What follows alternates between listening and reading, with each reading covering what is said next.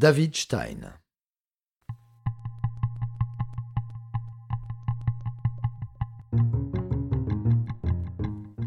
Interprétation Patrick Blandin.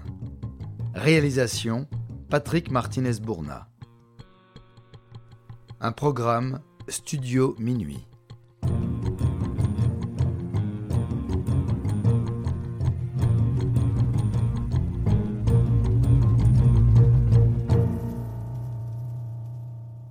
Né le 27 janvier 1935 à Colombes, Henri Abel Abraham Haddad est plus connu sous le nom de David Stein. Au cours de sa vie, il a endossé pas moins de 14 pseudonymes, parmi lesquels on retrouve Philippe Ducret, Georges Delaunay, Alain, Philippe ou Michel Leroy, Jacques Bergerot, Philippe Gray ou Harcourt, Roger Delorme, Michel de Rivet ou Anceline, Guy Lefranc, Jacques-Alain de Vilaine, Claude Zécry. Son père, médecin de profession, était un fervent collectionneur d'objets d'art. L'avenir serein et tracé du jeune juif Henri Haddad est mis à mal en 1940 par l'invasion allemande. Âgé de 5 ans seulement et contraint de fuir, il change d'identité pour la première fois quand ses parents l'envoient au collège catholique Saint-Louis de Gonzague, où il est efficacement protégé de la déportation. Il oublie son rêve de devenir pianiste pour épouser son personnage. Un chèque émis sans provision le 5 novembre 1953 entache pour la première fois son casier judiciaire. Il est condamné à 10 000 francs d'amende. En 1955, il finit son service militaire en Afrique et dessine pour tromper l'ennui. Il se voit confier par son adjudant-chef la décoration du mess des officiers. C'est pour lui le déclic. Sa voix sera la peinture. Libéré de ses obligations militaires lorsqu'il rentre en France, c'est pourtant vers le cinéma qu'il se dirige en premier. Question d'opportunité, sans doute, car il fait la connaissance de l'acteur Cliff Robertson, qui l'emmène à Hollywood comme conseiller artistique d'un film sur la guerre d'Algérie. Constatant que le 7e art n'est pas pour lui, il retourne sur Paris et ses premières amours, le piano. Il se produit quelques soirs au Harry's New York Bar, rue d'Onou, réputé pour ses cocktails et son piano-bar intimiste en sous-sol. David Stein s'essaye également au journalisme en tant que pigiste pour Paris Presse. Il n'arrête jamais le dessin et la peinture, un loisir jusqu'alors. Il reproduit du Cocteau parce qu'il l'admire, l'ayant rencontré sur le tournage de Thomas l'imposteur. André Malraux disait que tout artiste commence par le pastiche. Peu après ses 24 ans, sa route croise celle de Jean-François Manlet, un petit escroc marchand d'art intéressé par son talent. Manlet lui propose de signer ses œuvres à la manière de Cocteau et de les vendre. Stein s'affranchit vite de Manlet et peint à la manière de des gouaches, des huiles, des aquarelles, tout y passe, mais il ne composera jamais de copie. Il préfère prendre possession du style et créer des toiles que l'artiste lui-même aurait pu revendiquer. On peut d'ailleurs lire qu'il a abusé Picasso en lui présentant un bouquet au pastel qu'il avait dessiné quelques mois plus tôt et que le maître, pas très sûr de ses souvenirs de l'époque, reconnut comme vrai. Ce fut pour Stein le deuxième déclic. Il se sentait fort, doué, et pris d'une frénétique envie d'inonder le marché d'œuvres de sa production. Capitale des experts français, Paris n'était pas le bon endroit. Il choisit donc la terre de toutes les libertés pour son projet, les États-Unis. Henri Matisse, Paul Klee, Georges Braque, Marc Chagall, Miro, Jean Cocteau, Rouault, Pablo Picasso, Juan Gris, Fernand Léger, Renoir, Van Gogh, plus de 400 tableaux seront produits par David Stein, qui vivait de son pinceau au grand jour, négociant ses œuvres 20 000 dollars pièce. Stein livre trois faux Chagall à un vendeur d'aspirateurs reconverti en marchand d'art, Irvine Yamet. Lorsque Yamet réclame les certificats d'authenticité, Stein lui dit devoir les importer de France, mais commet l'erreur de les lui envoyer trop tôt après les avoir fabriqués. Yamet appelle le bureau du juge des affaires de fraude, Joseph Stone. Le magistrat sait que Chagall se rend à New York ce week-end-là pour y superviser la mise en place de deux muraux pour le Metropolitan Opera le triomphe de la musique et les sources de la musique. Quand il tombe sur l'étoile portant sa signature et exposée par Fanny Margulies dans sa galerie alors qu'il n'en est pas l'auteur, il devient fou et veut les détruire immédiatement. Au même moment, Antonio de la Paz, apprenant du journaliste Philippe Jost que son Chagall acquis auprès de Stein est un faux, demande une enquête. Stone, ancien chef du bureau des affaires criminelles du comté de New York, tente un piège à Stein en équipant Yamet d'un micro-espion. Stone l'écoute, mais Stein comprend que quelque chose cloche. Il fuit par l'escalier de service en laissant sa compagne Anne-Marie dans l'appartement. La fouille de son domicile permet de mettre à jour son livre de compte contenant ses transactions et l'identité de ses clients, ainsi que les tampons servant à la falsification des certificats. Comme dans la plupart des affaires de faux, peu d'amateurs ou galliéristes se révèlent enclins à avouer avoir été dupés pour les uns ou cupides pour les autres. En six mois, le fugitif passe par Philadelphie, Chicago, San Francisco et Los Angeles, avec toujours une longueur sur le FBI. Il est rejoint par Anne-Marie, alors très enceinte de leur deuxième enfant.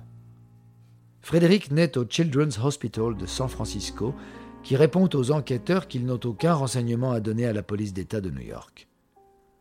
Après un an de cavale, Stein est finalement arrêté à cause de son goût pour les voitures de luxe. Un loueur de limousine le reconnaît et le dénonce aux autorités. Le tribunal retient 96 chefs d'accusation et saisit 45 toiles. Le grand jury américain condamne Stein le 18 janvier 1968 à 4 ans et demi de prison pour avoir peint et vendu des faux. Il passe d'abord 16 mois dans les quartiers de haute sécurité de New York, où il est interrogé sans relâche. Les enquêteurs ne croient pas qu'il est l'auteur des tableaux incriminés et pensent à une organisation mafieuse à grande échelle. C'est lorsque Stone lui accorde la permission de peindre dans son bureau un Chagall, un Derain, des Modigliani et des Matisse qu'il noue des relations amicales. Expulsé vers la France pour y être jugé, Stein purge 30 mois entre Fresnes et Toulouse. Il obtient l'autorisation du directeur de l'administration pénitentiaire de continuer de peindre. Albert Dareil, l'aumônier de la prison, lui fournissait les toiles, Stein peignait officiellement ses à la manière de, et sa sœur les récupérait pour les revendre à New York entre 8 et 20 000 dollars. Grâce à ces condamnations, Stein revient à New York en 1972, doté d'une attestation sans nul autre pareil, celle de la Cour suprême de New York. En effet, le jugement rendu dit que l'œuvre de David Stein, en imitant à la perfection le style des grands maîtres, peut cependant être attribuée au talent particulier dont seuls les vrais artistes sont doués. Le 18 juin 1972, Léonard Lyons écrivait dans Progrès Dimanche que David Stein est un faussaire qui s'avoue tel sans l'ombre de mauvaise conscience. Il raconte volontiers qu'un jour il refusa de vendre un de ses faux Chagall moins de 18 000 dollars.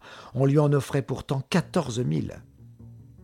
À quelqu'un qui s'étonnait de cette intransigeance, il répliqua dignement Question de principe, mon cher, je ne voudrais pas nuire à la réputation de Chagall.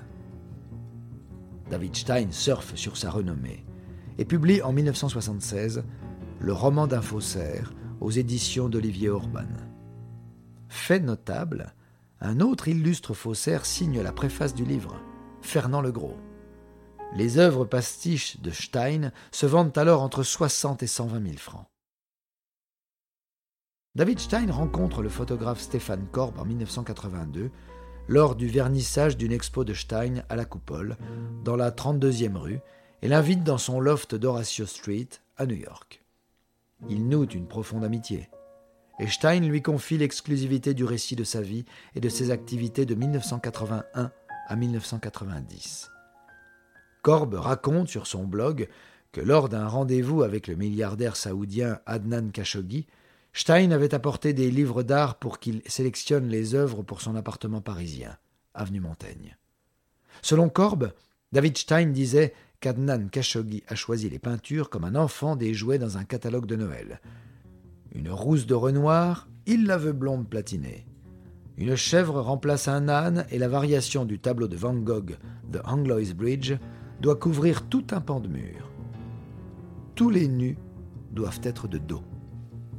En 1984, David Stein fournit 30 collages de bandes dessinées de Superman, rehaussés de taches d'encre colorées et signés Andy Warhol 1960. 500 dollars pièce à un marchand d'art sud-africain qui les revendra à la galerie Robert Miller de New York. Le faussaire est à nouveau expulsé des États-Unis par l'immigration en avril 1987 et se rend au Canada où il est engagé par le réalisateur Alan Rudolph pour jouer le rôle d'un critique dans le film The Moderns aux côtés de John Lone, Keith Carradine, Linda Fiorentino et Géraldine Chaplin. Les faux collages sont exposés du 6 février au 4 mai 1989 par la galerie Robert Miller lors d'une rétrospective présentée au Museum of Modern Art, MoMA, deux ans après la mort de Warhol. Le New York Times explique que deux experts en bande dessinée visitant l'expo ont découvert la supercherie. Trois ans plus tard, David Stein met en vente à l'hôtel Drouot, avec la complicité d'un producteur de cinéma parisien, quatre nouveaux faux de la même série. Ils sont achetés aux commissaires-priseurs Binoche et Godot par un marchand d'art italien qui n'obtiendra jamais les certificats d'authenticité. Poursuivi par de nombreux créanciers, il fuit en France. Il laisse derrière lui quatre enfants. Cecilia, artiste et styliste de mode vivant à Malibu, Frédéric, employé chez United Airlines à Chicago, et Jason, enseignante en Californie, qu'il a eu avec Anne-Marie, sa compagne de cavale. Dans les années 70, le faussaire a épousé Françoise en sortant de prison. Elle lui a donné un fils, Emmanuel, aujourd'hui directeur des technologies de l'information à New York. Stein meurt le 14 octobre 1999 à Bordeaux d'un cancer de l'estomac. Il a 64 ans.